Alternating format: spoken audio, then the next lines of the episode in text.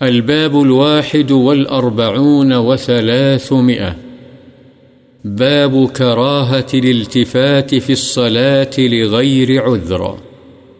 بغیر عذر کے نماز میں ادھر ادھر دیکھنے کی کراہت کا بیان۔ عن عائشة رضي الله عنها قالت سألت رسول الله صلى الله عليه وسلم عن الالتفات في الصلاة.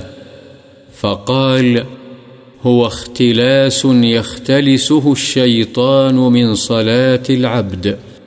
رواه البخاري.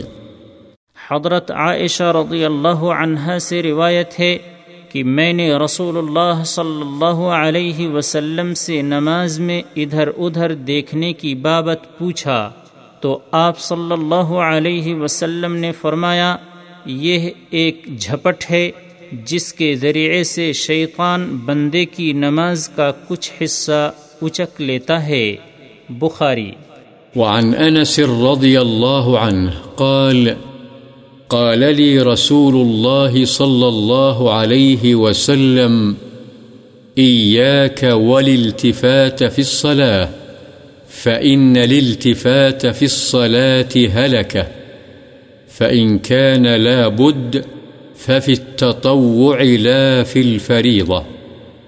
رواه الترمذي وقال حديث حسن صحيح. وضعفه الشيخ الألباني.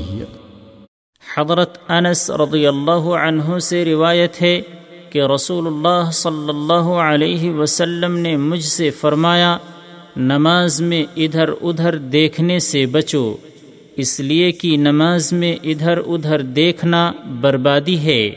اگر دیکھنا ضروری ہی ہو تو نفلی نماز میں دیکھا جا سکتا ہے، نہ کہ فرد نماز میں۔